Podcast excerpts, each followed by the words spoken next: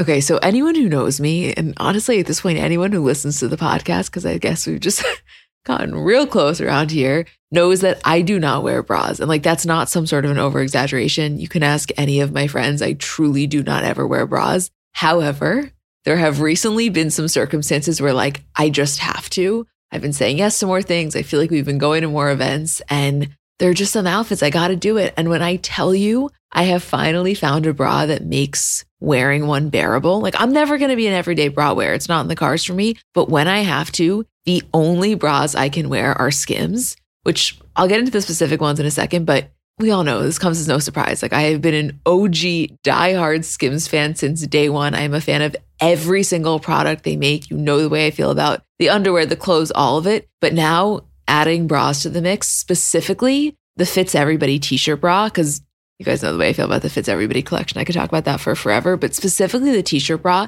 it's just so comfortable. I don't know, the straps don't dig into you. It's probably the only bra I've ever worn where when I get home, I'm not like dying to take it off, which I cannot express how massive of a feat that is for someone like me. It's just comfortable and it just does what it needs to do. And I am such a fan, which, like, no surprise. I love everything Skims makes, but here to confirm the bras are as good as you would think that they are. Shop Skims bras at skims.com, now available in 62 sizes, 30A through 46H. If you haven't yet, be sure to let them know we sent you. After you place your order, select podcast in the survey and select our show in the drop down menu that follows. If you've ever wanted to start your own podcast, you might think you need all kinds of equipment to set it up. It turns out all you need is Anchor. Anchor is an all in one free tool from Spotify that lets you create your own podcast and get it heard everywhere. With Anchor, you can record, edit, be heard on all listening platforms, and they'll even pair you with sponsors to help you get paid for your show. It all works in your web browser or right from Anchor's mobile app, and best of all, it's totally free. Start your podcast with Anchor today by going to anchor.fm slash celebs. That's anchor.fm slash celebs. Hi, guys, I'm Emma. And I'm Julie. And we're the girls behind Comments by Celebs. And welcome back to another episode of our Kardashian bonus show. Hey, Joel. last of the season, kid. I know, you guys, this is the last one of the season. It's kind of crazy. Wow. It, it feels like it just started. Yeah. Well, right? the season or the show? Because it's been 10 years. No, I'm saying the season. It really feels like it just, when did it start? Um, I don't remember. September? Yeah, that sounds about right. Well, it's only the mid-season finale. It's not the the season season finale. We pick back up in April, right? Uh, yeah, we have a little bit of time. Well, wait. We pick back up in April? What are we going to do? That's what I'm saying. We have a lot of episodes to fill. I don't know how. You know? I don't know how. I didn't think about it. I didn't think. I'm like panicking. I'm like fully freaking out. Are you not? Are we going to cut this or is this? Is this no, I like. This isn't. I'm having mo- Isabel call in a Xanax prescription. I don't even know what to do. I will not be able to get through the rest of this episode without thinking about what the fuck are we going to do. We have a lot of bonus ones. Listen, if you have ideas, send them over. Listen, I mean, I think that what'll happen is the Kardashian bonus show will will um, temporarily transition into just like a bonus show in general. So there are other things that don't have to solely be Kardashian related. You understand what I'm saying? Yes. So, well, I guess there's a lot of like extensions of things that we can do. Yeah, of course. Like people that are related to them. Oh my God, there's so many things. I was also thinking like that would be a really good time to bring in some additional interviews. Oh, maybe good. people yes. in their circle, maybe not. I would love to get Dr. I like Ourian. When, I love when you calm me down. When we go to LA in January, I want to get. I'm dead serious with you. I want to get Dr. Ourian on. There's no Okay. reason why we shouldn't. I want to get Dr. Ourian like in a different capacity. Well, that too. But- I want to get him in a room, which I was gonna say on my face, which is what Isabel just said, and I was like, that's not what I mean, mean, but like it is what I mean. It is what you mean, yeah. Anyway, so last night was the season finale, and let me start by saying I feel that the general consensus was that it was a little bit anticlimactic in the sense that we didn't have that same level of intensity that I think we were all expecting or hoping for. That being said, there is still plenty to talk about here. Prior to the episode, just from the previews alone, like just from the we're going to Wyoming, what were you expecting? Because I personally was expecting a whole family, full kids, Kanye on their ranch family vacation.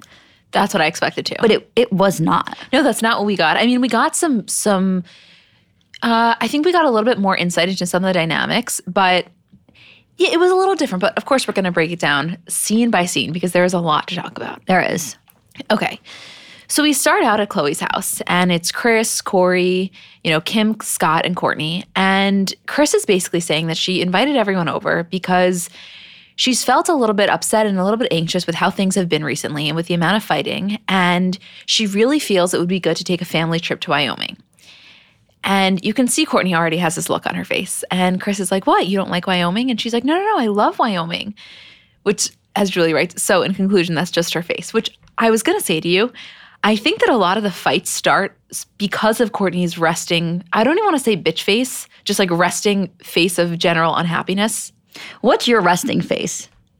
I smile a lot. You know what my resting face is? And you'll notice this now I say it. I look confused when my face you is do. resting. When I used to walk down the hallway in high school, people would be like, Oh, are you lost? I was like, No, it's just my resting. I look very confused. The reason that I know it is because this happens to me a lot on this podcast. I'll be saying a point and you'll look so confused and it makes me second guess if what I'm saying is making sense. And I'm expecting you to come out and like call me on something, but then you totally agree with me. And I'm like, oh, so she that wasn't indicative No, of it's how just she my felt. It's face. just like I just face. look I think I just like deep in thought when I'm not paying attention. I smile a lot. I think I have like a very like right Warm like face. Yeah. I don't know.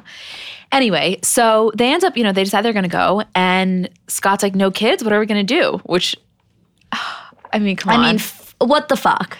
He really, which we'll get into later, he loves those kids. It's really I've never seen char- I mean, I, I can't even get into it now, but I've never seen character growth the way I have with Scott. Oh. It's like watching a TV show where like the the person like season one compared to season twelve. Like it's just night and day. It's so amazing to watch.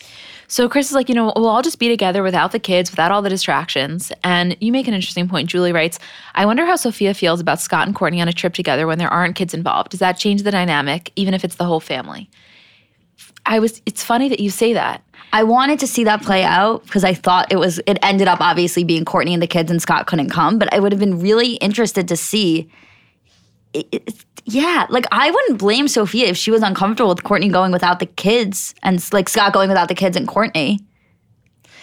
It's such a unique situation. It really is. I but then it's like also his family. It's his family. I mean, he doesn't have parents. He doesn't have siblings. This is his family. If you deprive someone of that, like it's, it's and she wouldn't. It's so not her. She clearly yeah. like but from a totally objective standpoint, nobody would would like second guess her saying like, you know, it's a little weird. Like she, Yeah. nobody would say like, oh, you're so in the wrong for that. I just don't think she would do that.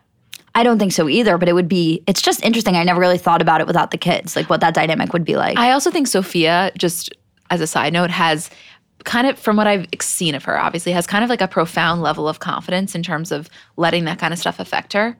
Yeah. You know what I'm saying? Like, I don't think she is as affected by Kourtney's involvement in Scott's life as a lot of other people would be. The other thing that we I think we kind of forget sometimes is that Scott clearly talks to Sofia about Kourtney and like what went wrong in their relationship and like what their past issues were. So Sofia gets a different insight into like why they didn't work out than we do. So obviously like from their conversations there's an incredible sense of security that she has in knowing that they're not getting back together. Such a good point. Like, we're not hearing the nitty gritty, dirty, and then not that not that he's like shit talking Kourtney to Sofia, but yes, totally good point, Right. totally. Um, so anyway, Kris is in her confessional and she's like, I know my kids have been going through a tough time lately with how much they've been fighting. And what, I, what I'd like to do is press a reset button and really get everyone back to the family I know and love.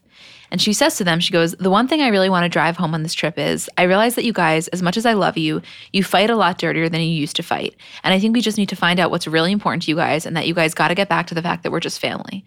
When she said you guys fight dirtier, which I know was in the preview, remember I looked at you, I was like, you know, they really fucking do. They do fight dirtier.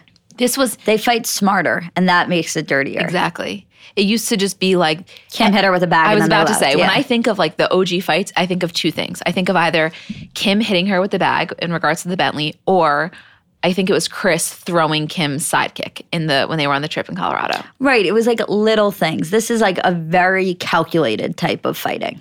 Yeah. So next scene, they're en route to Wyoming, and Kris and Corey are on the plane. And Corey's showing Kris his like cowboy hat, and he's like, "Babe, how does it look?" And she's like, "It looks so good. You look like a sexy cowboy."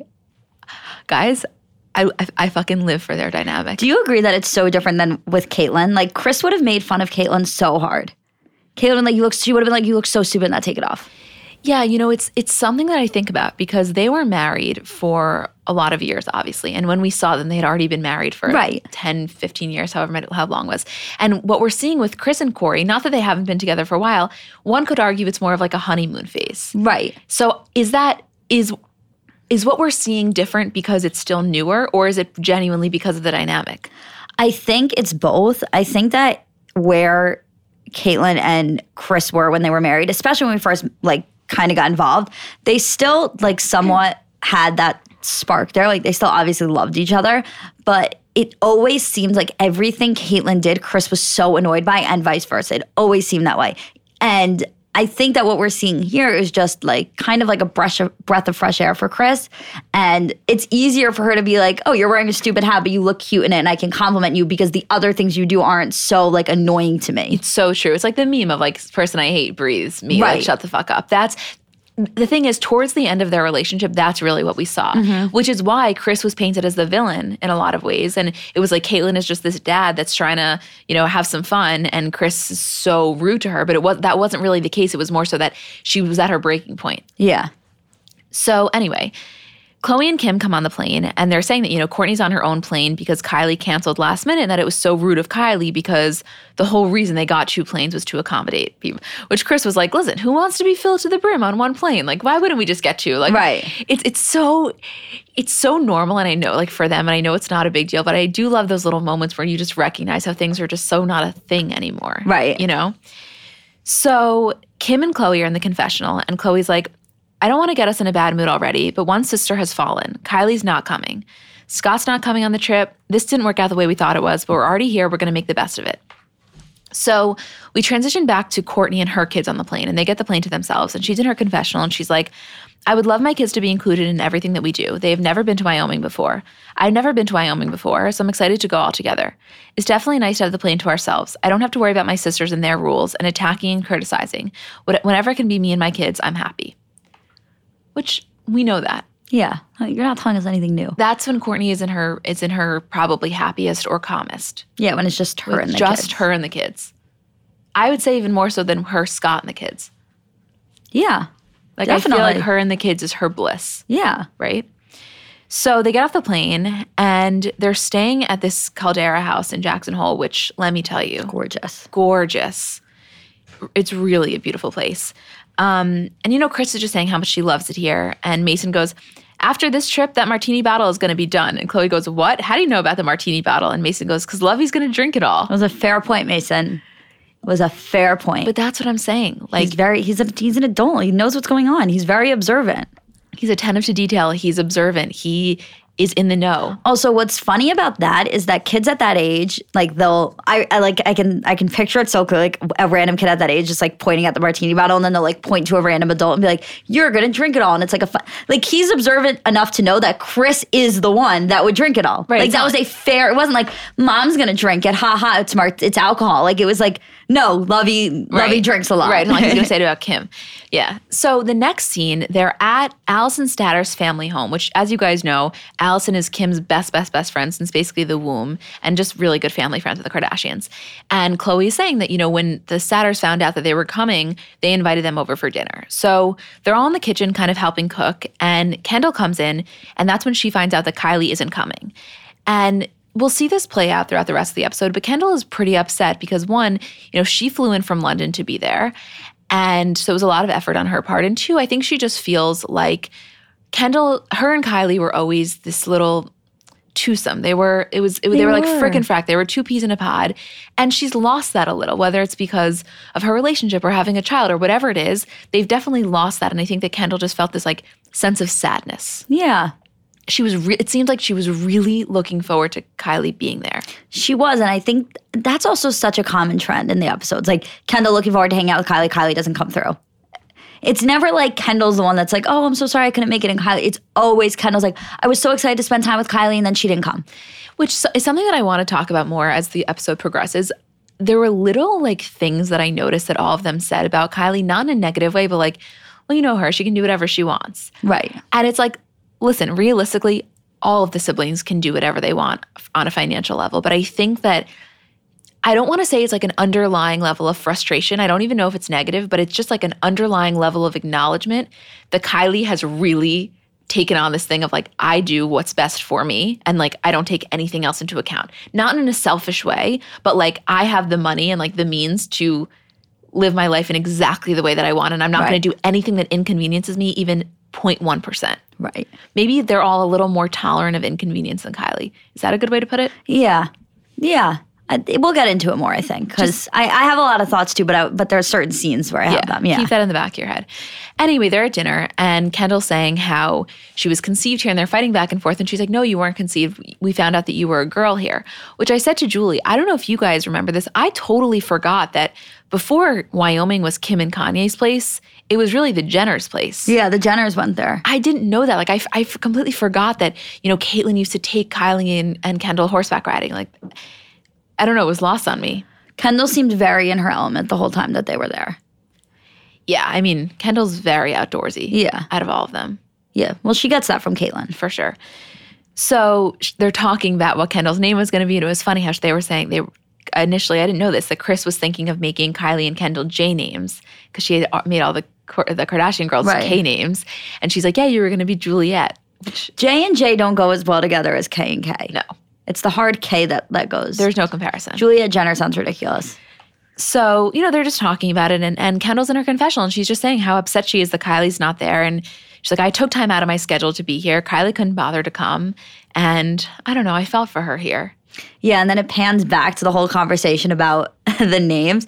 And Kris is like, and then once we said Kylie, and we knew it, Kendall and Kylie went together so well. And then it was like that eerie, like little, like, it was amazing editing, by the way. Yeah, To go back to that, ah, I felt that hard. I, I felt that hard. It's true. I, mean, was think, like, you guys do go together. think about growing up. Kendall and Kylie, it was it was the two of them against the fucking world. Like it really, really was. And even in their friend groups being so overwhelming. Remember Spencer and Maddie in the early days? Like yeah, I mean, so overlapping. It was just so much more of this bond that is obviously still there, but it's just not as present to us. Well, I think also what happened is like along the way, Kylie grew up much faster than she sh- like needed to, and I think Kendall is still really trying to hold on to that youth that she has. For I mean, rightfully so on both sides, but I think that you know Kylie being the younger sister, Kendall kind of always expected you know. We would progress at the same rate. Like we would get married at the same time. We would, we're a year and a half apart. We would get married at the same time. We had kids at the same. We would do all these milestones together.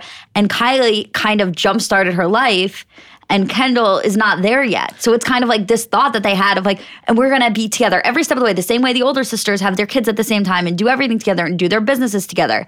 And I think Kendall always really wanted that. And then Kylie kind of went in her own lane. Like a full decade.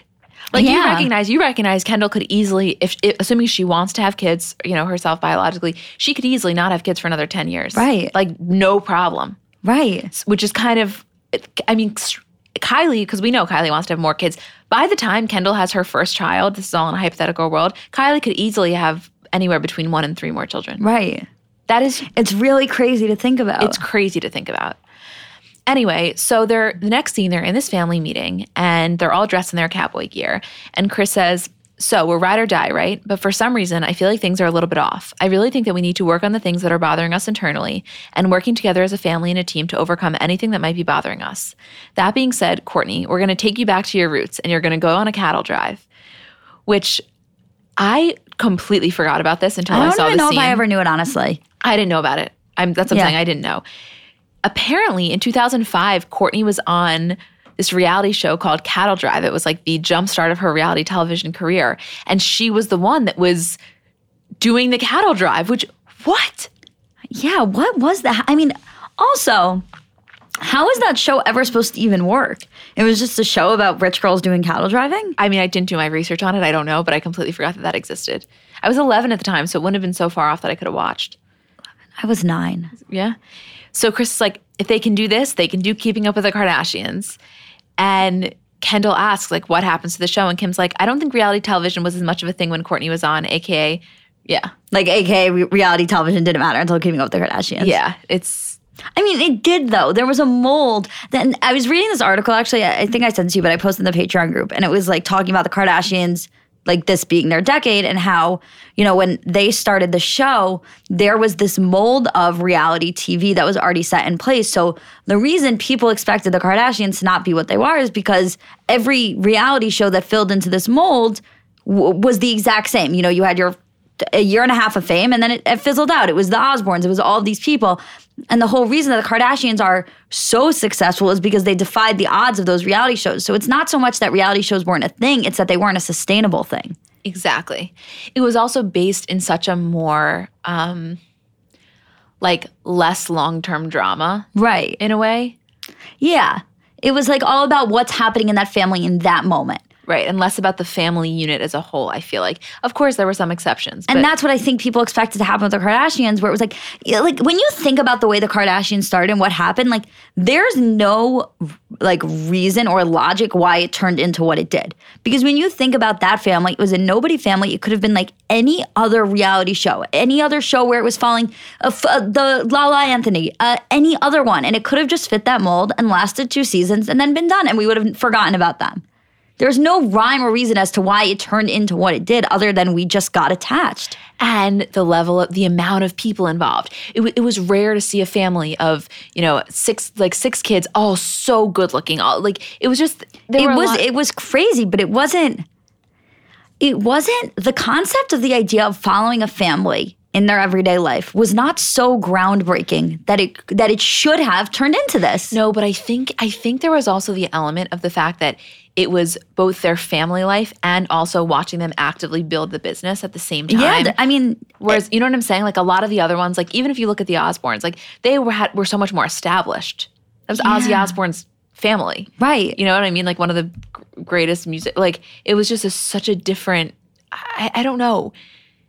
You also had the OJ stuff, and you had you know Caitlyn and and her. There are so many things, but like I think about Run's house in comparison. It's like similar. It's like here's a, a, fa- a family where you know one person's pretty famous, but you don't know the rest of the people, and you kind of get a little addicted to their lives. And you follow them, and like I loved Run's house. Like I, we still talk about Run's house. well, I take you to Run's house all the time. Yeah, like you literally drive me by Run's house because I loved it so much. But there's there was there's no. And what I'm saying is like there's no logic as to why the Kardashians with a very similar family and a very similar fin- family dynamic of stepkids and, and this family and and them being mixed, why that one would be successful over that. You know what I mean? It's no, very very interesting when you think about it. That's a really good episode that we should do. Like examining, like going back through past scenes and really examining, like different moments that we could pinpoint as like this is something that they did that was unique that like Yeah. wouldn't have been done. Like I think in general, just that their level of openness was unique.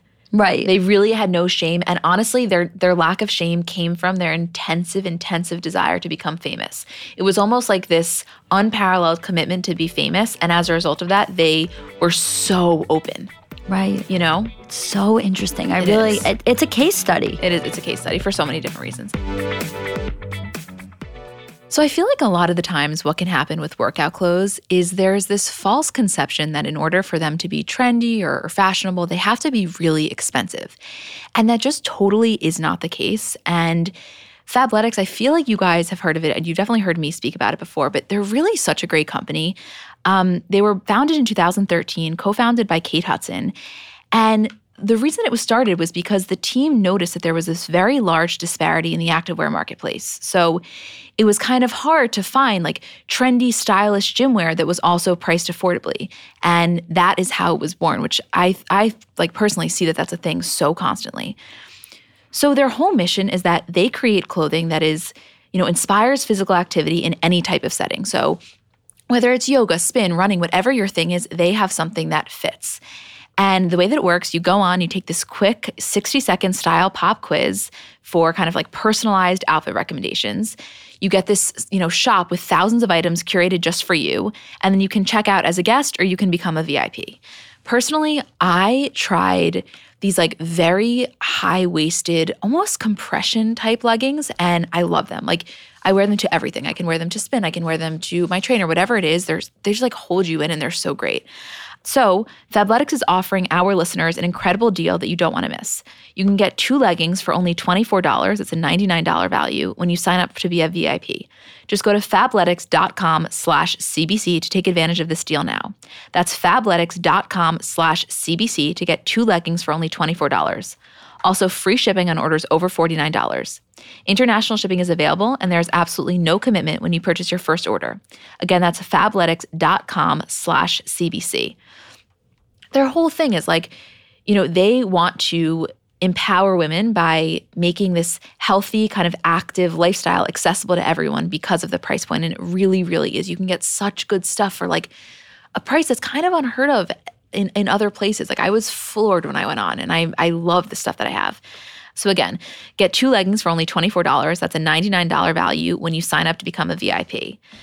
Also, all you have to do is go to fabletics.com slash CBC to take advantage of this deal now. Fabletics.com slash CBC for two leggings for only $24. The best part is there's no commitment to purchase monthly and free shipping on all orders over $49.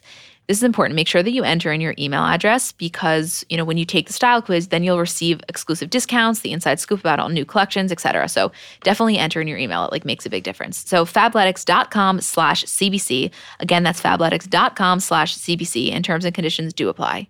So I know we're all kind of operating at a different skill level when it comes to makeup. Like I have some friends who they do their makeup and it looks like they got it professionally done. I have others who know nothing about any products. And then I would say I'm somewhere in the middle. Like by no means am I very skilled, but I think I can hold my own. And in terms of my everyday, I'm just doing mascara, lip gloss, and maybe a little bit of highlighter on my inner corner. So if I'm only using a few products, I need them to be excellent. And I've recently been very into the Thrive Cosmetics mascara, which I'll tell you about in a second, but just in general, a note on the company. For every product purchase, Thrive Cosmetics donates products and funds to help communities thrive, which I just love knowing that I'm buying from a company that does that. And in terms of their mascara, so it's the Liquid Lash Extensions mascara. You guys have seen that. It's the viral turquoise tube. I've saw it all over social media before I ever started using it. And it's a unique formula that creates tubes around each eyelash to lengthen them. It's also super easy to remove. So it slides right off with warm water. It doesn't leave smudges. And the ingredients are really nourishing. So they support longer, stronger, and healthier looking lashes over time. It really just gets the job done. Like you will see what I mean when you try it. Refresh your everyday look with Thrive Cosmetics, luxury beauty that gives back. Right now, you can get an exclusive 10% off your first order at thrivecausemetics.com slash CBC. That's Thrive Causemetics, C-A-U-S-E-M-E-T-I-C-S dot com slash CBC for 10% off your first order. Have you ever noticed how celebrities have brighter, whiter looking eyes? Their makeup artists have a little secret in their kit, Lumify Redness Reliever Eye Drops. Lumify dramatically reduces redness in just one minute. It literally happens right before your eyes to help them look brighter, whiter, and more awake for up to eight hours. No wonder it's so loved by influencers, celebrities, and makeup artists, and has over 6,000 five star reviews on Amazon. Lumify is also the number one eye doctor recommended redness reliever eye drop, and it's FDA approved. No bleach, no dyes, plus, it's made by the eye care experts at Bausch & Lomb. So whether you're on set, on a date, or running on just a few hours of sleep, you can have eyes that look brighter and whiter with Lumify eye drops. When you try it, you'll see that it's what your eyes have been looking for. Check out lumifyeyes.com to learn more. So anyway, they're in the car, and Kris says, she's like, what I want you guys to do is pick one person who's sitting here and tell them what's the one thing you'd love to focus on strengthening in your relationship, which, oh my God, I was like, I knew this one was just going to be a Kourtney centric situation. Yeah. So Khloé starts and she's like, I feel like Kourtney and I sometimes fizzle. So I'd love to get us back on on course and maybe not be so reactive for myself. And Kendall goes, I think sometimes there's a lot of judgment between all of us, and we think it's fine because we're family. And Kourt, you know, you say it a lot, like we can't be so judgmental, but you are too. Like we all have to realize we all are. Kim's like, on that note, I want to fix my relationship with Kourtney for those mean reasons and those mean comments. And Kourtney goes, Are you saying that for? And Kim's like, No, for both. I mean, I can be so mean, which was Yeah. nice of her to acknowledge because, as we said last time, love Kim to death, but goddamn, She can she knows. she knows how to be mean, and especially with Kourtney. She and and that's always been the thing. Kim and Kourtney have never had that dynamic. They've never the, the only time that I can think of that they've really been really close and really loving with each other is when they lived in New York together. And Kim was going through the divorce and they had Mason. I remember them getting along really well then. And then when North was first born, and it was kind of like they were the only two parents. But they've always been the ones that have really butt heads. It was the only difference now is that Khloé is on Kim's quote team as opposed to Kourtney's. And the other difference is that not that Kim was ever the like was she was always more successful, but Kim has become such this powerhouse. And not that Kourtney was left in the dust, but I think it adds to Kim's, I don't know if I want to say ego, but her like power in terms of her like she has a little bit more credibility now. Right. In and I think the thing is with Kourtney and Kim is out of all of them, it's almost like in terms of parenting, they're the most in competition because they're the only ones with multiple kids. And I think that You know, if I was Kim and Kourtney's constantly being like, you know, I can't do the show because then I won't have time for my kids. I need to do like I need to be with my kids. My kids are my priority. My kids are my priority. And if I'm Kim and I'm sitting there and I'm like, okay, I have one more kid than you do, and I have much younger kids who re- require honestly more attention because of how young they are, and I'm also doing all of these things and the show. How am I able to manage all of that and still be an attentive mother? And you're not, or are you saying I'm a bad mom? It's exactly. It's like this. Uh, even if she doesn't say anything, it's like this underlying level of. I hate the word shaming, but I feel like that's kind of how what it comes across. And I as. feel like they haven't had that conversation where that can be the root of it is that like Kim feels like Kourtney is saying she's a bad mom for the amount of time she diverts other places than her kids. Right. While still, but then at the same time, I feel like Kim is so resentful of Kourtney because she's like, I make this work every single day and I do it well, and there's no reason that you can't. Yeah. And it's I think it comes so much back to like their family structure and their kids and them being the only ones that are are juggling this massive thing with multiple kids. It's it's no, it's true. So, um, you know, Kris is just saying that people that when you love someone, that's who you lash out the most on, which we all know, obviously. Like you were saying last episode, the gloves come off when it comes to family, which is so true. But she said, she's like, the love that we have for each other is so unique and special, and we really need to treat it like a special gift. Which, by the way, Corey in this scene, I th- I find Corey this entire trip so funny because he's really just a spectator. He's he's not an active participant here. He is fully a witness. I love that though. Oh, it's the that's that's the only role he should be playing. It is, but not everyone does. No, no, no. But this is a He did a great he just sat back. he just sat there he kept the peace i actually think you may disagree with this because i know they're all so comfortable with him. I think it was really good to have his presence there because it was almost like they couldn't go fully rogue. Like not that they wouldn't go off in front of corey but i think that it did add this element of like reality to the situation. Like okay we're not just in this little bubble of just us. Like there is a not that he's an outsider but there is someone who's not our blood. So like let's Yeah, maybe, maybe. keep you know what i mean? Like a 0.1% Yeah. of like not fully just Yeah, going maybe. rogue. I don't know It's a good thought. Julie writes here that even in the confessional where it's Kim and Khloé talking about the cattle, that it felt like not an attack on Kourtney, but I, Like an in your face. well, I would just, I think that it would be naive of us to think that that wasn't strategic. Duh. It, like, It was just the entire theme of like the past couple of episodes are just like, or honestly, the past couple of seasons are just like Kim and Khloé against the world. or no, really just Kourtney against the world. That's yeah, but is. the thing is, the thing is that you don't see like you don't see Kendall and Kylie enough to have them for them to have an issue with with Kourtney. The one episode that Kendall was in the season, she had an issue with Kourtney, but it's not like that dynamic is so strong. Kris tends to, you know, coddle her. coddle her a little. And it's not like you see Rob. It's not like Corey's going. It, it's really Kim and Khloé against Kourtney constantly. I guess that's true. So like when you have the confessional where it's like they're literally talking about nothing, and it's just the two of them being like buddy buddy on camera. It's like, oh my god, this is so in your face. It's so in your face. Corey's there on the range. He's like, yeah, if anyone needs a thirst quencher, come see me. Like he was literally the the best. Like he was the MVP best of the episode. MVP of the episode, I have to say. Anyway, they're kind of all just working together to get the cattle. As Julie says, this is a very simple life of them. Yes, it was very. the whole episode was very like even from the time they're at the Statter's house and and, and Khloé's cooking. I'm like, wow, you you simple folk out here in the countryside. yeah, Like, yeah. Like, who are you fooling? You literally took two planes because, like, it was a little packed. Yeah, and then I see like Khloé with her raw chicken, and I'm like, oh my god, you guys. Yeah, that was very funny. So the next scene, it's Kendall and Khloé, and they're at the house. And, you know, Khloé's saying, I'm, I'm so glad that you came. I really didn't think that you were going to come. And they're both just talking about the fact that Kylie didn't come. And Kendall, this one I was saying, she's really upset. And she says, she just, she doesn't leave LA much. And Khloé goes, We couldn't have made this easier. We go on a private plane, it's two hours away. And Kendall in her confessional says, I get that Kylie didn't come because she wanted to hang out with Travis and Stormi, but it would have been nice to see her and nice to hang out and have a family experience. We all have things we need to do, and we all made it a point to be here. fair. Fair.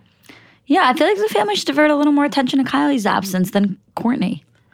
Yeah, but again, it's like what I was my point my point about Kim's frustration with Kourtney coming from a place of business is never more prevalent than when I think about Kylie because Kim knows there is zero argument that she could say to, to Kylie about being like why she needs to be on the show or uh, which I know part of her like part of her frustration with Kourtney is the fact that she agreed she was going to do it and then didn't like this wouldn't exist so much if Kourtney just said listen Right. I'm out so whatever so I get that that's one of the, another reason she's not mad at Kylie but also like there's nothing Kim can say to Kylie it's like I have my empire, whatever. Where it's Kourtney, Kim can look at her and be like, this is like probably the best thing you have going for you right now. But the repeating issue here also is that they're fighting two different battles. Kim and Khloé are fighting a business battle. Kendall here is fighting a family battle. Kourtney's fighting a family battle. Like, if the dynamic of the family, the, if the person who's neglecting the family the most and family time and whatever seems to be Kylie. So why is there not eh, take business out of it, take the show out of it, just from like a perspective of we all put an effort to be here, we all make an effort to see each other and be with each other. Why can't Kylie do the same? because it's that that's the thing. It's that's not Kim and Khloé's issue. They don't give a shit about that. They care about the business aspect. They're not upset that that that Kourtney isn't spending enough time with them. But there is, th- th- but there is the other aspect of it that's not just business. It's the whole they're not getting along thing. They're not getting along not because the business. They're not getting along because they have an issue with with Kourtney and her whole personality. Right, but I'm saying their their issue with Kylie, they don't have an issue with Kylie that she's neglecting the family a little. It's kind of like they wouldn't have an issue with Kourtney if she was quote neglecting the family a little. They have an issue with the way that Kourtney behaves. It's not like they see her less. Right. I know mean, what I'm no, saying? it would be two different arguments. What I'm saying is like the, the issues that they're having with Kourtney are twofold. Because on one side, yes, it is the business, and they're upset that she is not in the show as much as she had promised. But their issues with her attitude and the way she treats them and her being mean and, and like her them thinking she's a bully or whatever have nothing to do with the show that's who she is as a person so i'm saying is like if there's going to be issues in the family where we're calling out kourtney constantly for her attitude and all of these things then why is why is kylie not being called out for whatever she absence she has in the family because at this level of not being in in Wyoming had nothing to do with the show. It had to do with family. And if they're having this whole weekend of saying like this is a bonding experience for the family because something is not connecting here, then there's then there's no reason that that frustration shouldn't extend to Kylie. Right. I hear you completely, but I think that Kylie's potential absence, whether that's that happens just on this trip or it's happening in LA, just doesn't seem to be a source of issue. Maybe it's they're all at a point where they recognize that whatever she's going through, whatever she's dealing with, it, she needs to take some time to herself. Like I want to make it a source of issue. Okay. I want to bring more issues in No, and I- take Kourtney out. I'm I'm I'm over the Kourtney plotline because you know what? This is who Kourtney is as a person. After 40 years of Kourtney being like this, how are we still having this argument? because now it is starting to affect their them as a business. So take the, issue. business. You think that like, here's my thing with the whole episode, and this is this is the thing. Take the business aspect out of it. Let's say Kourtney signs on. She's going to do less time on the show. Everyone's happy. She's following through with her commitments. They've worked it out. Do you think their issues are just magically going to get better? No, but it's different. They won't have the same resentment towards her. They will still be as annoyed. They will still have the issues with their personality, but it won't carry that same level of resentment because it's not like, wait a second, pull your fucking weight. It's like, you are pulling your weight. This is just you being you. Like that's what almost I think. worse? It is almost worse, but I think that Kim and at least then doesn't have that to be mad about. Like I really think for Kim, it's so much more of a work ethic thing. Like I really think for her, as much as she respects Kourtney being the mom, all that kind of stuff, I do think it's like, are you fucking kidding me? Like I, I feel like that's that's what Kim's Yeah. thing is. What she wants to shake her and kind of say, which she did say that one time last season, where she was like, "You don't know what it takes to run a fucking business, so you wouldn't know." That's probably is the greatest meme ever. oh, that's I have memed that. Everyone has memed that. that is also the best one of the best TikToks. Yeah. Yeah. Let me tell you something. In the regular episode, we're gonna have to do a little TikTok segment because I have things. do. Julie, I have things to say. You guys have heard me talk about this company before because this is genuinely my favorite toothbrush. I am so obsessed with this company. It's called Quip. There are so many reasons why it's amazing, but I'm going to tell you all of them. So, first off, Quip is basically an electric toothbrush that comes with this unbelievable amount of conveniences. So, first off, their vibrations are on a sensor. So it's 30 second pulses that kind of like guide your routine and tell you when you should be switching sides, which is not something that you just know. Like, I don't think we ever learn exactly how to brush our teeth. And so to have this just guide us in the way, it makes it so much easier. Also, they deliver your brush heads, the floss, and the toothpaste every three months because it's a thing that when you have an electric toothbrush, you're supposed to be changing your head every three months. But again, that's not something that people just do. So to have it, not have to think about it, like it makes life so easy. It also comes in this like little case that can use as a mount, it can use as a stand. It's so good for travel. I take this everywhere I go. Like genuinely, this is the only toothbrush I use Definitely try it. I promise you, you will not regret it. So just go to getquip.com slash celeb to save on gift sets and to get your first refill free with a refill plan. That's your first refill free at getquip.com slash celeb. Again, that's getquip.com slash celeb. Apartments.com believes a dishwasher does more than just clean plates. It turns your whole place into a time machine by turning the time you would have spent washing dishes into extra time for you. That could mean more time to read, more time to knit, or more time to contemplate the vastness of time itself. With apartments.com, finding somewhere to live with an elusive dishwashing slash time expanding device is easy. And listen, we all have our non negotiables in terms of what we really want when looking for an apartment. I know for me, natural light has always been really important. I just know myself and I am a happier person when I have that natural light throughout the day. And I also told myself that in my next place, I will definitely have a washer and dryer because you just can't beat that convenience. And I know it can be hard to find, but when you find it, I think it is so worth it. Apartments.com hosts the most rental listings with over 1 million available units. And with comprehensive search tools and instant alerts, you never have to worry about missing out on the perfect place. To find whatever you're searching for and more, visit apartments.com, the place to find a place. Okay, next scene. Kim, uh, Kris is saying that, you know, the cattle drive wasn't really what she wanted it to be. So she decided to organize a group ropes course because she thinks that that screams family bonding and will really do the trick. So they're in the car. There, it's Kim, Kourtney, and Khloé. They're in this Escalade and they're going up and it's up this hill. And of course, the Escalade can't really make it. Kim starts to freak out. They get out so they can walk. This was just set the scene for Kim has this like, it's so crazy. I said to Julie, I was like, on one hand, she is this fearless, powerhouse leader. At the same time, it's like she sees a fucking spider or she's a little bit on heights and she loses her mind. It's like unbelievable how mind over matter works for her with certain things and then other things she's so skittish. Well, because th- there are certain things where if a fear doesn't come into play. When you know you're good at something or you know you can do something, you're not scared of it. Well, you have no. Th- that's the thing. That's why it makes sense. Is because Kim, th- this isn't a fear, this is a control issue. When you're running a business and you're doing all these things, Kim has absolute control. When you're on a ropes course, who has control is a fucking wire. Of course you're gonna freak out. It's the same thing. It's why like it's why a lot of people have issues with planes or whatever. It's because your entire life, you have for whatever period of time you're doing that, you have absolutely no control over. No, I understand. It, make, it makes sense. Like I understand that the the like psychological reason behind fears like that. I'm just saying that one could think, and and I don't, and it doesn't happen. But I'm saying one could think that like here's this woman. She has done. She's you know fucking like she deals with skims the entire uh, name like renaming stuff. She deals with losing millions and gaining millions in a day like all this kind of stuff. She deals with these massive scales. Yet an Escalade on a little bit of a hill is what sends her. Like it's it's so unbelievable all how about it's, control. it's so but it's so unbelievable how it can manifest itself how like and if you said to her if you sat with her it was like kim think about all the things you could like think about all the things that you that you do. Like how does this affect you? It wouldn't the two wouldn't even equate to her. She'd be like, oh, of course I can do that. Of course I can walk the red carpet Met Gala. Of course I can be the Vogue cover star, but like, give me this fucking hill on this Escalade and I'm out. You know what I'm saying? Like, it just, it's, it is an interesting kind But of that uh, thing. do you understand? That's why. That's I why understand. it's so much course I- worse. of course I understand. Of course I understand. But I'm saying, Because when you're so used to being able to be like the one, especially for Kim, you are, she is the one. She knows that when she goes somewhere, she is the person that everyone, she is going to walk into a room and everyone is going to, com- she's going to command everyone's attention.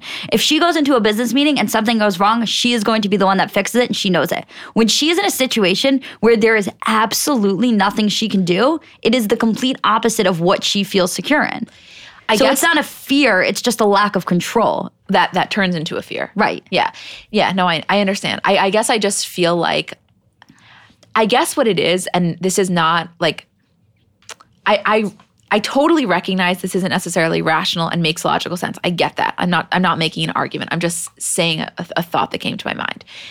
I guess the way that her fear of spiders and her fear of heights and the way that she was eight years ago when they were in Costa Rica or wherever they were with the with the um, zip line, one could think that maybe now she's at such a different place where like that wouldn't even phase her. Like I know a fear of heights doesn't just go away, but it's like, oh my God, I I've been, I can handle this now. Like, please look at the shit I've done. A ropes course is going to get me. And still, it's like those things that are in you, they just stick with you. Yeah. Because realistically, in her therapy, she's not working over her fucking fear of heights. Because how often does it affect her? It affects her twice a year on a family trip to Wyoming. Like, big deal. She's not going to go on a zip line. Right. She much, she probably much more works on the things that would affect her on a daily basis. Like if she had photo anxiety or if she had whatever the things she had. You know what I'm saying? Right. I don't know. I just like there is a part of me that wants. I said to you last night. I was like, I, I'm not trying to Well, be it's insensitive. hard to. It's because you can't relate. no, but I'm saying there. I, there is a part of me that wants to shake her and be like, Kim, you can do this zip line. Like I totally get not doing it. I, I've walked off things all the time. You remember? You know that. You know what I'm going to say. I don't know No, you don't know what I'm going to say. It's so off. I didn't even end up cutting this, but the one of like the first times I ever got a Brazilian wax, and I was like literally mid wax, and I looked at the woman and I was like, I will pay you in full, but I'm getting off of this table. Well, that's a pain thing. No, but it, it was it was more than just the it wasn't just the pain. It was the fear in my mind. I couldn't get myself to calm down, and I was like, you know what? I have shaved my entire life, and things have been going just fine. Why all of a sudden am I going to subject myself to this Right. level of anxiety? And that's kind of what she did. She was like, I'm tapping out. I don't care. Make fun of me. Call me a pussy. And that's what I said. I was with Julie, and I looked at her, not you, and I looked at her, and I was like, you know what?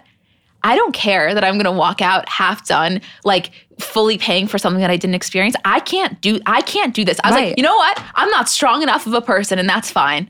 right? Like, you know, they're just which is things fine. I mean, like I tap like. I was saying to you that when I'm watching Kim up on that ropes course and she freaks out when she's on there, I was like, I wouldn't, I wouldn't even have gotten on. I would never have made it to that point. I would have not even. I, there's no part of me that would have even attempted it. Yeah. I wouldn't have, and the fact that she even attempted it is a huge thing. Like that's the biggest part of the fear is like actually doing it.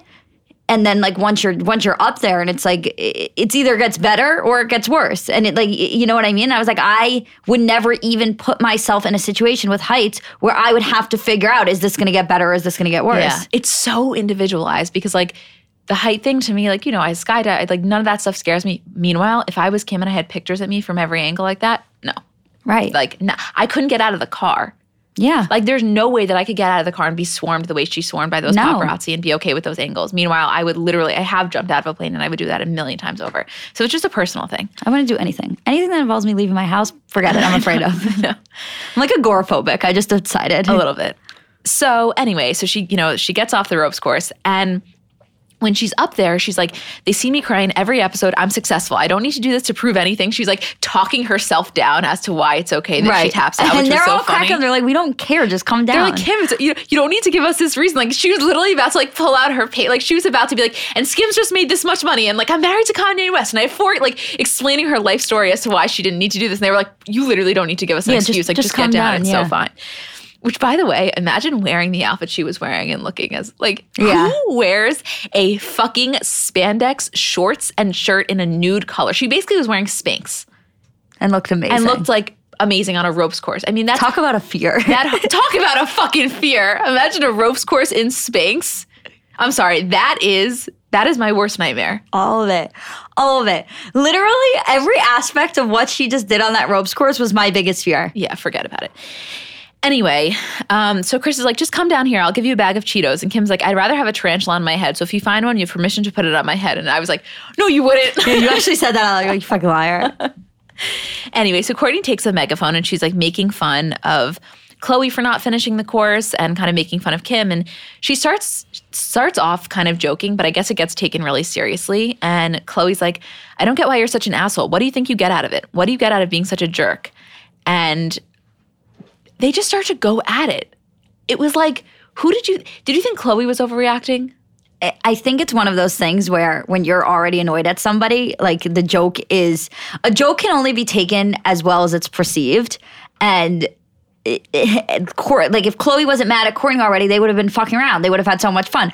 But Khloé's already so on edge about Kourtney and everything. Then she's like, "This just is exactly why we can't go. This is exactly why we have problems." So then she's so reactive, and Kourtney's on the other side, like, "This is why we have problems because you react to everything I say, and I can't even have fun with you anymore." Meanwhile, it's like. Which allow us to transition to about 20 minutes back where they're in the car and Khloé, and I quote, is like, I'm going to really try to not be as reactive to Kourtney. And I literally wanted to shake her in the scene and be like, remember that car ride where you were putting on your bronzer and talking about not wanting to be reactive? Like, this was such a good opportunity to not let her little annoying comments into the megaphone upset you, but she just can't, which I get. We've all been there. The issue that I think they need to get to the bottom of is not them as a group. I think that Khloé and Kourtney have to work out their issues and then figure it out with Kim. And then- and they're going Kim. about it wrong because this isn't a Kim, Khloé, Kourtney issue as much as it seems. It's a Khloé, Kourtney issue that they have to work out so that their relationship can get better. Because I think that Kourtney resents Kim so much for the relationship she has with Khloé now. I think so too. Totally, totally do. So then Khloé goes, At times you can be a bully. And Kourtney's like, Well, at times Kim can be the biggest fucking evil person on the planet. And Kim's like, Why are you bringing me into this? And Khloé goes, Khloé goes Lately it's been more, more of a bully than not. What do you get out of it? And Kourtney's like, It's a joke. And she goes, You honestly have no sense of humor anymore. You're not even fun to be around. And this is what she said in the confessional. She's like, when Khloé called me a bully, it's just the exact opposite. I feel like I've been bullied for the last two years by Kim and Khloé. If I don't do something that fits their mold of how they want me to be, I just think that no matter what, my sisters are always looking for a reason to give me shit for something. Again, they're kind of all right in that. It's true.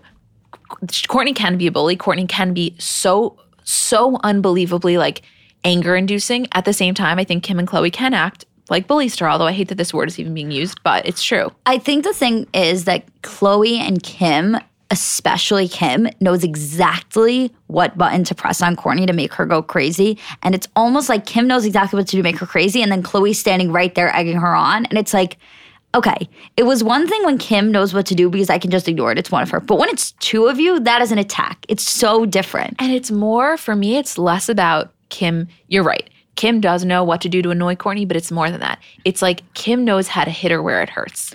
Like Kim knows how to make Kourtney Yeah, right. cry kind of on the spot if she wanted to. And that's the part that It's I like think a reflex. It's like Kim can snap her fingers and make Kourtney cry on the spot, Right. no question. which is different than just making someone annoyed, right. you know?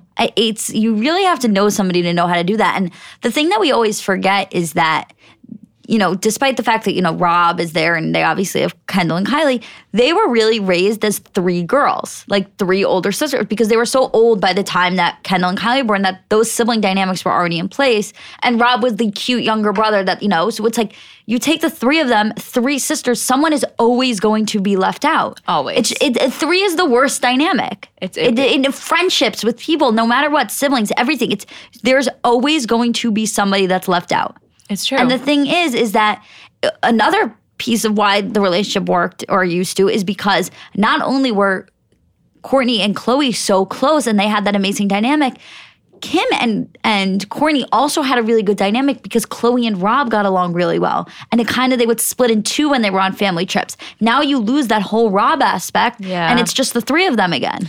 Can I ask you a question? You Do you think Rob would have gone to Wyoming if it wasn't filmed? Um I don't know. And my follow up question to that is if the answer is yes, do you think that he resents the family for unintentionally excluding him by not doing enough off camera activities? Loaded question you got there. Um, it's hard because I think that I think that Rob has a lot of anxiety that has to do not only with the cameras, but with just being out in general and doing something that deviates from what he's used to, which is, you know, being in his house, being with his daughter, and that's kind of it, doing what he has to do as a parent. And I think that anything that deviates from that norm for him is very anxiety producing just because that's, you know, it started off like, you know, he was uncomfortable going out in public because he didn't like the way he looked. So, for example, take Kim and Khloé's, Kim and Kanye's wedding. Th- that wasn't filmed. He could have avoided the cameras every part of that that was filmed and then been at the wedding and been totally fine. It was more about being seen in public and being out. And I still don't think that he's, and I think that he's so used to having, you know, been so you know, such a recluse for so long that the idea of going out in public and doing all of these things and all of these activities and whatever, I think it really scares him, especially on a trip where it's very outdoorsy, very hiking and, and all of these things. And I think that he is so used to his own element that anything that deviates from that for right now is much for him. So, but also you have to remember this was a couple of months ago. I think in the last few months we've seen him make really big strides, and that's only what we've seen. We've seen such a small amount too. Anyway, so they leave the house and or they leave the ropes course, they go back to the house and Kendall's like, oh, Kourtney texted me that she's leaving. Let me go figure it out. So she goes to check on her and she's like, come on, why, why are you leaving? And she's like, because I just feel like, why would I want to be here with a bunch of people who literally just pick on me? And, you know, she's saying that she feels defeated and that it can never be light and fun anymore. And she's like, everybody, including myself, takes things so seriously, which I remember feeling proud of her in that moment for Yeah. acknowledging that she also takes things so seriously because it's like, whether or not the chicken, like it's the chicken or the egg, what came first, the lightheartedness has been lost as a group, whether it's because of Kourtney or it's as a result, whatever it is, it like that's a Yeah. thing.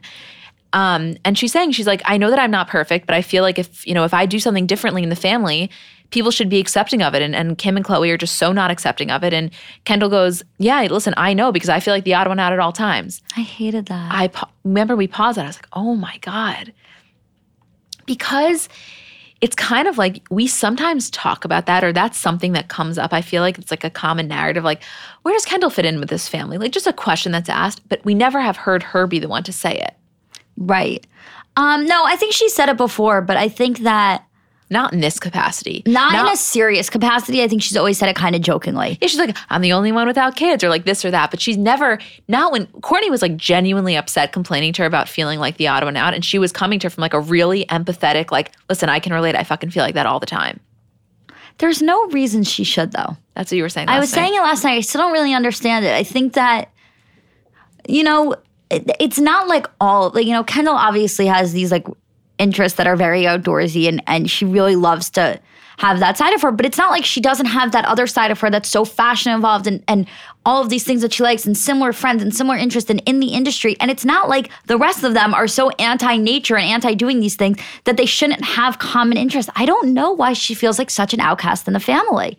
I really, I, I, I don't know. Maybe I'm missing that. I just don't really get it. Yeah, it's something that we have. I think a lot of it comes from the losing Kylie aspect. I really, or not losing Kylie, but losing Kylie in the capacity that she had her. I think that that probably, Yeah. some of it comes from that. I also think like, not that this really affects it that much, but it kind of does. If you look at her career versus the rest of them, like, okay, obviously I understand that her family helped her in a way, like some of the resources and whatever, but Kendall would have been a supermodel in my opinion, like regardless. Like I think from anything, dimensions, face, as- everything as- point of view. As she says, like that actually hurt her. Like it helped her to get where she was because of the connections and because of all that stuff. But in the actual industry, she was taken a lot less seriously because Right. she was a Jenner, was a Kardashian. And her brand, like what she has built, is separate and aside from being a Kardashian in a lot of ways. Yeah. Like I know, I know if you're Yeah, if you're no, a you're right, it you know what I mean? And so like everything that they do is centered around them being a Kardashian. So it's like KKW this or even Skims or any poosh, anything that they built. It's not like them as just a human being aside from their brand. And like Kendall's really is. She's a supermodel. It's her, whether it's her, whether it's Naomi Campbell, whoever it is, like it's her. Right. Do you know what I'm She's saying? her own brand. And and I feel like that in a way is lost because it's like she doesn't have that influencery side in a way. I don't know. It, this may not be making sense if you're listening, but I understand what I'm saying in my head. Like I know she influences obviously, but it's done in a different way. It's done as a supermodel, not as a Kardashian. Do you think Kylie feels more on the Kendall of No, you think? total, not at all. Ky- I'm not asking. Do you think? I'm asking. Does Kylie think? No, I don't think so. Like, yes, maybe she feels like a Jenner, not a Kardashian, obviously, but no. Everything that she's built, she vlogs, for example.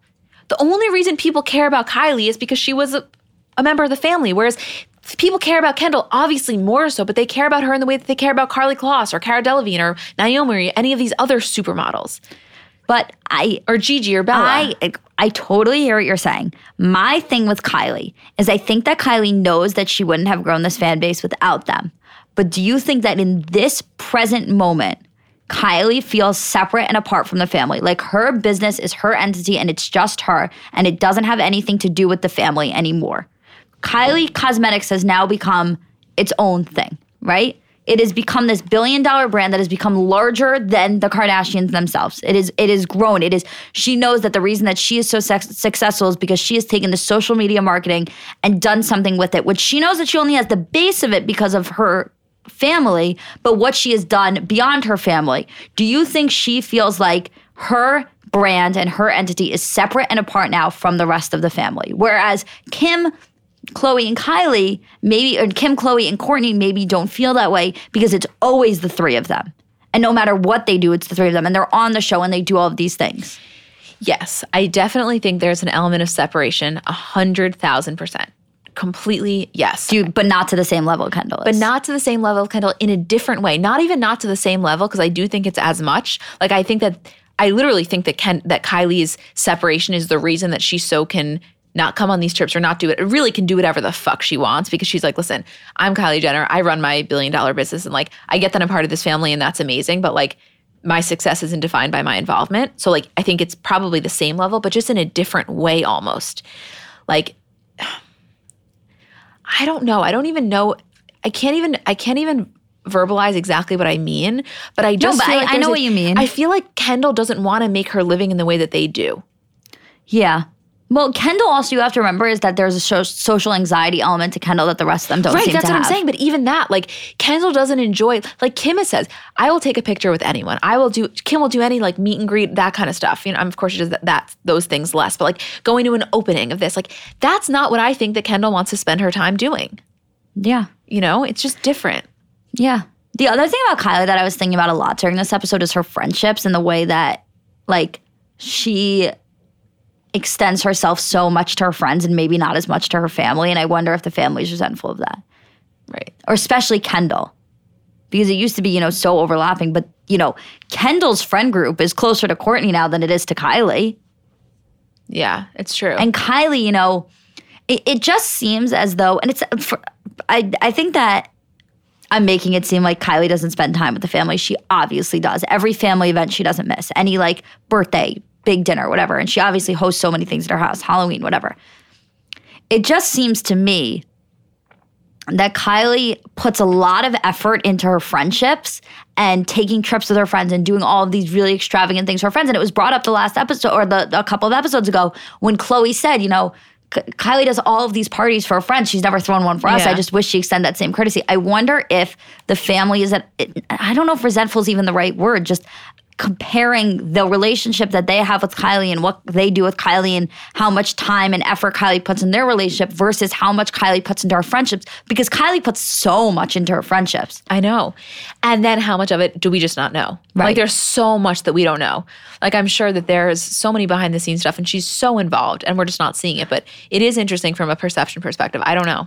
It's interesting because when you watch it, let's take a regular TV show that's like a, a scripted, whatever. When you watch a show and you get really into that show, you start to like develop backstories for the characters or like what they're doing off camera. And then you have to remind yourself, like, they're not doing anything off camera. The only thing you see is what that show is. Yeah. Any character development, any relationships, anything is before your eyes what you're seeing. There's nothing else. It is just a written show.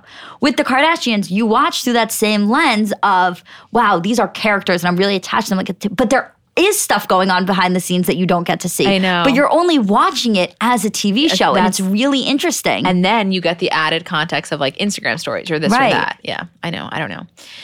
So the next scene, you know, Kris is just really still trying to find a way to communicate. And Kris is saying she wants to have a conversation about how to make everybody's relationship better. And she's like, I think that we can all get to a place where, you know, we can get along and we can communicate. And, and Kourtney kind of agrees. And that's when Kourtney brings up the whole thing about understanding each other's boundaries. And Kim goes, Well, that's a whole other conversation. And Corey goes, and Kourtney goes, No, it's not, because we're not gonna have it. But you saw Kim the second Kourtney said boundaries, it was like Kim had a visceral reaction. yeah, she's like sick of the word. Yeah. So she goes, if everyone acted like you did filming wise, then we would absolutely have no show. And Kourtney goes, I have three kids that are my priority more than the show. And Kris is like, okay, we keep going over this. And Kourtney goes, exactly, exactly why I have to say it. Exactly. Why do I have to say it 25 times? And Kris is like, I think our decision about the show has to be united and has to do, and we have to do it as long as everyone's happy. And Kourtney goes, what I'm saying is I'm getting to the point where I'm not happy. Like everyone has their breaking point. So Kim is in her confessional and she's like, I hear Kourtney loud and clear, and I want her to be happy, and you shouldn't be stuck in a phase in your life where you're really not happy. But I think she's torn on what she should do stay on the show, or does she get off and live a different life that she's claimed she's wanted for so long? I hope that Kourtney can find clarity in whatever decision that she makes. I just want her to find peace. And Khloé says in her confessional, I just feel like Kourtney has been incredibly delicate, and it makes me feel really bad because I never want my sisters to be sad or upset. I want all of them to do what's best for them, but it's like we've beaten a dead horse. It's done. It is what it is. So now let's move on. Let's heal. Let's get on to the next thing. What do you think? It's like, and this is my point with Kourtney also, which is what I was saying before is like, is this going to solve your problems? I think Kourtney has this mentality of, I'm not happy, right? Like there's something in my life that's missing. And I think that she is on a journey of trying to figure that out because it, you can see it in Kourtney. Like you can visibly see that she is not she does not have the same level of happiness that she once had. There's something missing. There's a disconnect. And what I think about Kourtney is, and, I, and Kim kind of says this, is that she's on this journey to kind of figure out where her life fits in and where she fits into the grand scheme of things and what she actually wants and what's going to make her happy. And I think that in this current moment, Kourtney thinks, okay, I think the show is a point of stress for me because it's hurting my relationship with my siblings. Maybe if I take that out, I'll be happy. And I think that the issues is is that is it going to change? Is it going to be what you want? And I think Kim kind of points at that when she's like, did like is Kourtney going to experience this life that she's claimed she's wanted for so long? And what I think Kim's trying to say there is like, you know, Kourtney's always done this thing where she's been like, I don't want to be on the show. I don't want to do this. I don't want to do this. But is that what you really want? Is that what you're actually looking for? And I think that Kourtney thinks that all of this is going to solve her problems, and I don't think it is. I think it's a very temporary solution for a much bigger issue. I first off, I completely agree with you. Second of all, the show is not scripted. The show is just their life. So yeah, these problems are intensified because a lot of it comes from business and if the fact that her not doing like pulling her weight, but they would still be having issues. That's the point I was trying to make. and you know those issues just wouldn't be magnified to the public, but they would still exist. So Right. What's the like Kourtney's attitude issue and Kourtney being quote a bully and Kourtney and, and them fighting about the things that they're fighting and the dynamic between Kim and Khloé. That, that's not going to go away just because the show does. If anything, it's going to get worse because now Kim and Khloé have this show where they're like, okay, we resented her a little for not pulling her weight. Now she's not wanting it at all. Now watch us get really fucking close and have nothing to do with her. It's like, is it going to make things better? Is it going to make things way worse than you even expected them to? I don't know. I don't know. Also, didn't you feel like Kris doing these activities, like everything one was like the TikTok? It's like, yeah, that didn't work out. Yeah, that didn't work out. Yeah, that didn't work out. Yeah, so so few people will get that reference, but for those that do, I know exactly what you mean. I think more well than you think. I hope so. So the next scene, second to last, they're at Kylie's house, which well, the first off- cameras, not all of them. I know, but the cop and I was like, wow, what? I haven't been in this bathroom in years. Yeah. Like, which by the way, Kylie was in this oversized leather blazer. That is her favorite fucking blazer.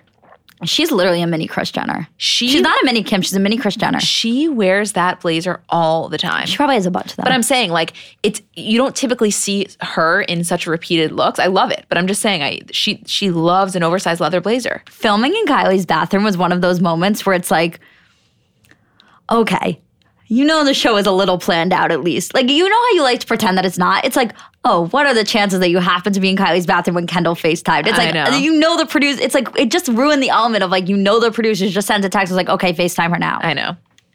So she says, FaceTiming Kendall and she asks her how Wyoming is. And Kendall's like, you know, it's good, but it just sucks because I really thought you were going to be here.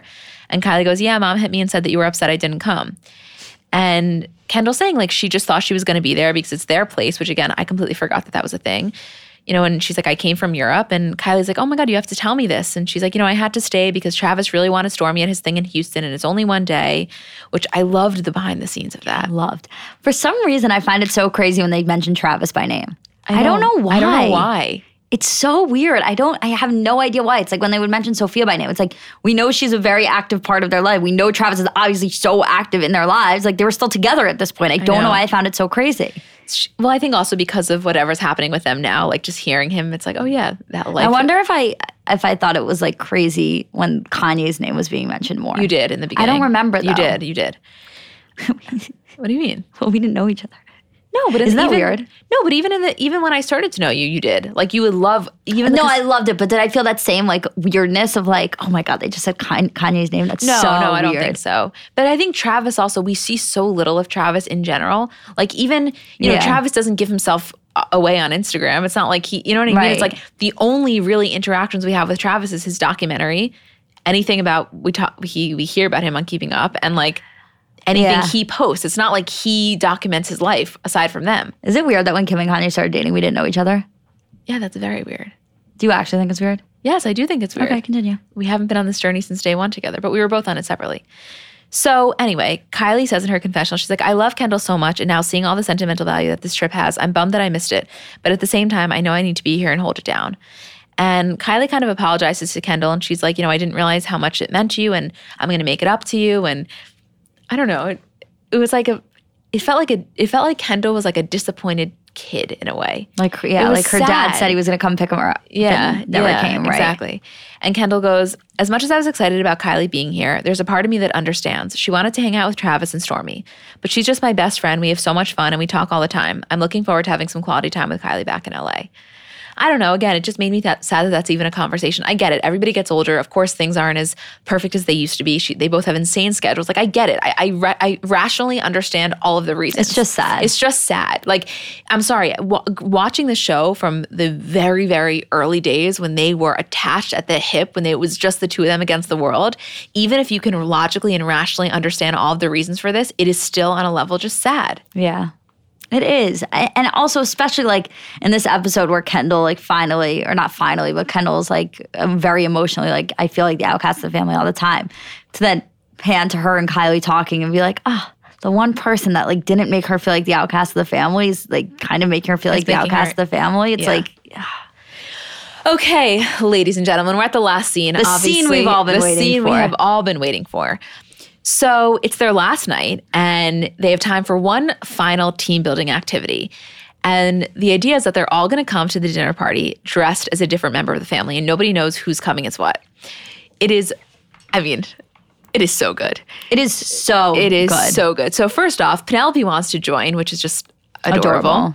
And everybody participates with the exception of Corey, obviously, and Mason.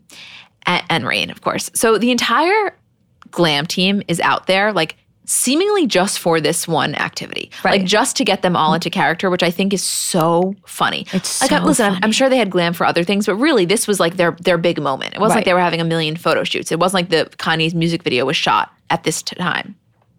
So first we have Khloé as Kris, and she is in all Versace in this short black wig with a martini. I mean, she couldn't be more Kris Jenner. Yeah, no, she it was, If you if you you know looked quick, immediately you thought it was Kris. Right. Kourtney as Kim in all black, what would have been Yeezy, with this l- small little Hermes, with these, you know, her giant sunglasses, long hair. It was, she was spot on. Spot on. They all were. They all did so well. We had Kendall and Penelope both as Kylie. Kendall, we never see her in like a pink wig. She's in a pink wig. She's putting on the lip kit, like making so much. It was so funny. It was so funny. And then we had Kylie as, I mean, I'm sorry, we had Kim as Kourtney, which of course Nailed it. yeah, nailed it, which we'll get into in a second. But I have to say, something that I really loved about this is that my therapist always says to me, like, when you really love someone, like you study them.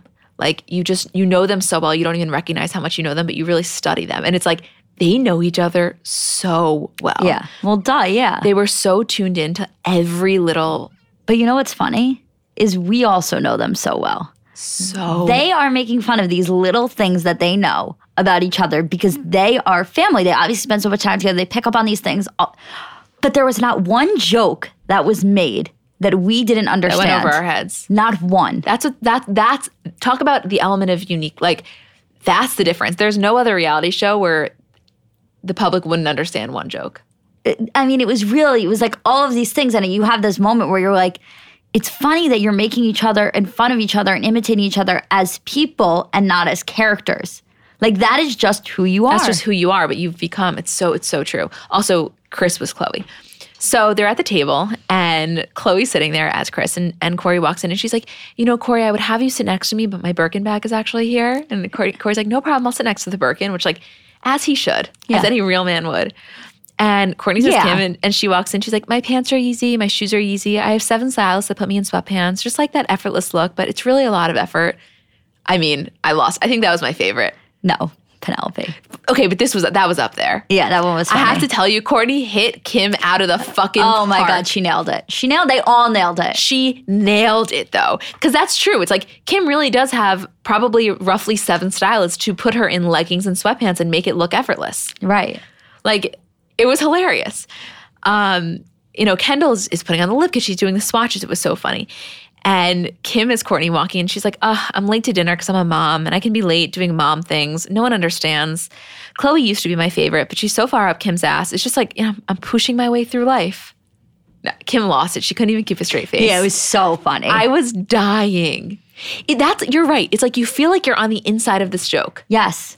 It's like, oh, this isn't That's what it is. That's That's, what what it it is. is. It's like I've never watched a show where I felt fully you watch a show and you watch the family, and it's like you're watching from the outside looking in. When you're watching the Kardashians, you feel like you are sitting at that table as a silent observer. Like no one can hear you if you scream, they couldn't, but you are sitting right there. You're at that table. You have a seat at that table. So, you know, obviously Penelope is also as Kylie and she's sitting there and she goes, She goes to Kim. she goes, Kourtney, your son's pulling my hair. like, that's And- hilarious. And Kim responds and she's like, Well, that's okay because there are no consequences in our house. She's like, you won't get in trouble. There's no consequences, which was, I mean, the layers there was really just hilarious. and then the line of the fucking night. Pen- uh, Penelope is an actress. She's an actress. She nailed it. She looks straight, straight at her and goes, What'd she say? Kourtney, I can buy you because I have that much money. Like, and didn't even fucking bat an eye. It's unbelievable what kids pick up on. I was like, get this girl an Oscar. I mean, truly, that was the that. Like, I'm not even exaggerating. That was hilarious. Also, what's so fun about Penelope in this situation is because she's obviously like a little bit more shy and, and reserved. And when you see her in this, like so unafraid to be involved and get in on the joke and just nail it, it was so just like adorable and amazing It to was see. it was so good. Like you would expect that out of North. You wouldn't expect that out of Penelope. You know Right. what I mean? Which again, Although North gets a little shy when she's not on stage. she does. Although I feel like around the family, not as much. Maybe I don't know. Maybe just when she gets to JoJo Siwa's house. Um, so Kim's like, yeah, I'm gonna pretend like I'm being a mom and just like, you know, gonna sit on my phone. And Khloé, as Kris goes to Mason, do you wanna go shopping on Rodeo? Do you want a Ferrari? I'll buy you a Ferrari. Just say I love you, lovey. Like it was so funny. it was so good. And also, it was so like nice. to- For them to work their issues out prior to this, because this this, this dinner obviously could have turned into a disaster. Oh, it could have been and it didn't. Everyone just took it as a joke. It was so like it was like when we talk about the fun aspect of the Kardashians that's kind of been lost over the years, this was the moment where it kind of brought it back. And it was so refreshing to see. it was it really did bring it home. I mean, thank God this scene really saved the episode as far as I was concerned. Oh yeah, yeah. So I thought that they ended it on a really beautiful note. What they did was basically voiceovers. Of, Which they do every time they end the season, yeah. Yeah, I just I guess it carried more weight because of the turmoil that ensued Yeah. previously. And they all said nice things about each other. So Kourtney said, you know, that she really respects Kim so much and she really respects her ability to make everyone around her work harder and be better, which to me that's like probably one of the number one things I think about Kim. So I was so happy to hear Kourtney say it. Like Kim is not okay with anyone she's close to being complacent, which is one of the reasons that I think she was so hard on Rob. It's like I know this isn't the best you and like if you're around me, that's damn well not going to stay the case. Right. And I really I like that about her. Yeah, me too. She I do too. And I like that Kourtney said that because it's true. Yeah. Which is, by the way, one of the reasons that I think Kim is so upset with Kourtney because it's like from a business at least, from a business perspective, get your shit together, you know? Right. Um, and Kris is saying how she wishes that she had the strength to be more like Khloé, I love that. which I loved that line. Kris and Kris and Khloé have a really special relationship. I think that Kris honestly really looks up to Khloé in, in a lot of ways. Oh, and Kourtney and Khloé respects the fuck out of Kris, as they all do. Um, and Kim says, you know, that she really thinks Kourtney has such an amazing life and an amazing family, and she respects her so much for knowing what she wants in life. Gotta tell you, thought it was a cop out. it was a little bit. Not to be, you know me, I'm the least cynical. It was a little bit of a cop out. Say something else. Because Yeah. that was a backhanded, like, at least she knows that she wasn't, doesn't want to do this. Right. You know? Like, say, I don't know. Well, I guess it's like I guess it's like at least she has like the strength to be like I'm not doing this anymore and it's not what's best for me. But yeah, I don't I know. I was looking for a little more. Maybe call me, call me cynical. I just, in that scene, I was. what would you have said? About Kourtney? Mm-hmm. Oh, God, don't put me in that situation. It's not easy, huh? Uh, yeah, it, it's not easy. I don't know. I would have to think about it for Okay. a second. Not that there's nothing there. I mean, of course, I would say she's a great mom and all those things. Um, and I guess I would say that I really, no, actually, something that I really respect about Kourtney, even though it comes across as very annoying because it comes across as condescending.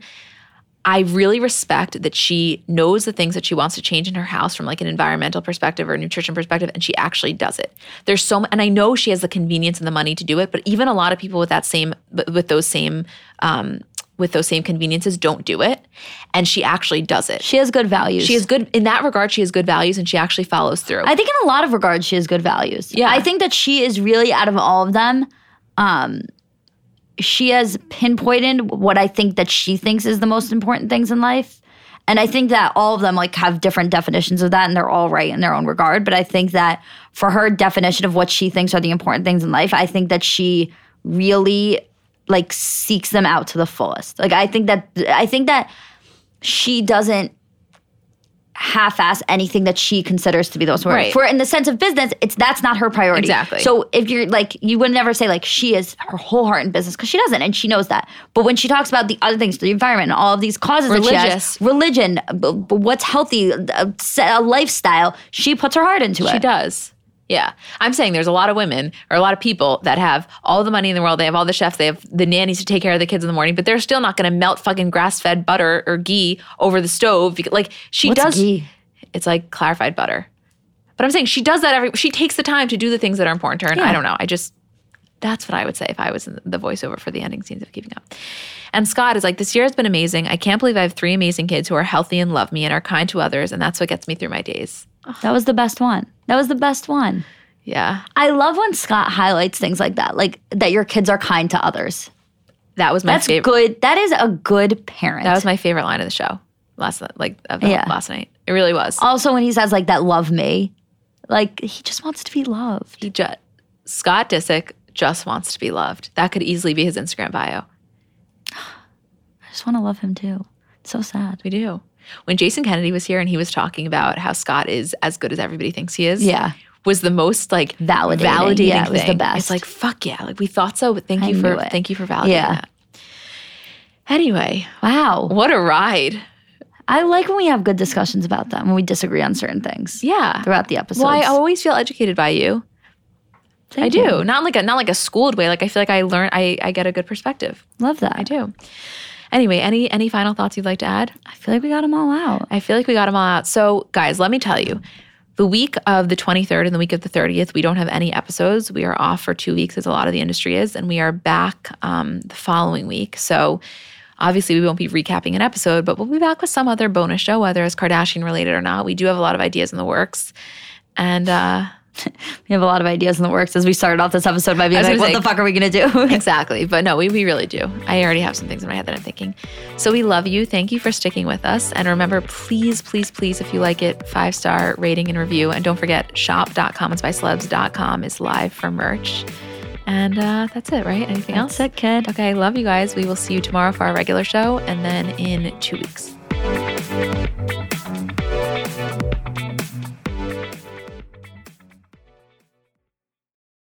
Let's talk about baby making for a second because it's really not as simple as it's made out to be, meaning there's just factually a lack of knowledge surrounding how to get pregnant. And kind of, you know, for many of us, we spend our lives trying to prevent unwanted pregnancy. That when you do want to conceive, there's almost a lack of understanding and resources, which is why I want to introduce you to Frida Fertility. Frida Fertility is the only one stop shop that makes it easier to make a baby with a set of solutions for everything from egg and sperm health to ovulation tracking to conception aid. And basically, what Frida is doing is simplifying the journey to parenthood with products that help you go from trying to making a baby. And their products are innovative, easy to use, accessible, from ovulation prediction to at home insemination kits. They're kind of revolutionizing the conception aid game with the at home insemination kit, which is almost, you can think of it as like a modern, effective solution to the turkey baster. This is baby making simplified. Find Frida Fertility on Amazon, Target, and select CVS near you.